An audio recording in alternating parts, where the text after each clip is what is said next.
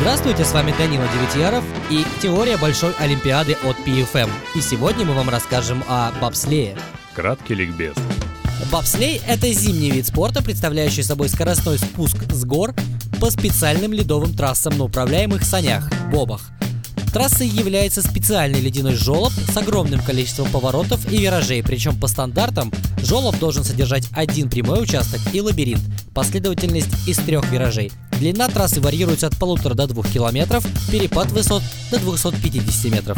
В каждой команде есть пилот, управляющий передними коньками с помощью специальных веревочек, брейкман, человек, управляющий тормозами, и если это четверка, то еще два разгоняющих. Сначала вся команда разгоняет боб на верхнем участке под дикие крики болельщиков, а дальше пилот проходит трассу самостоятельно. Скорость боба на трассе достигает 100 км в час. Структура соревнований. В зимней Формуле 1 две дисциплины. Соревнования в двойках, когда команда состоит из двух человек, и в четверках. Ну вы поняли. На Олимпиаде Сочи нас ждут соревнования в обоих дисциплинах, как среди мужчин, так и среди женщин, однако женщины соревнуются только в двойках. Обычно спортсменам дается две попытки, победитель определяется по сумме двух результатов. Однако это Олимпиада, старт единичный, а ставки слишком высоки. Поэтому в данных соревнованиях спортсменам предоставлено целых 4 попытки, а значит, показывать хороший результат нужно 4 раза подряд. Соревнования пройдут в спортивном комплексе Санки с 10 по 16 февраля.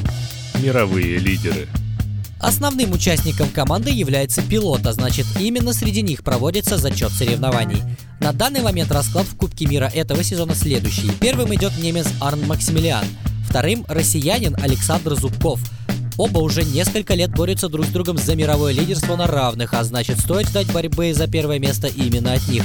Третьим идет канадец Спринг Кристоф. Некогда великие и грозные Томас Флоршутс и Стивен Холькомп сейчас подсдали позиции, однако глупо не ожидать от них бескомпромиссной борьбы за золото. Шестым за ними идет еще один россиянин Александр Касьянов, и так высоко он еще никогда не забирался. Так что ждем результатов и от него. Что же касается женщин, то тут правят балом канадка Халли Хамфрис и американки Илона Мейерс и Джейми Брюбел. Так что нас ждет принципиальнейшее канадо-американское противостояние. За ними сразу три немки, именно называть не буду, слишком они сложные.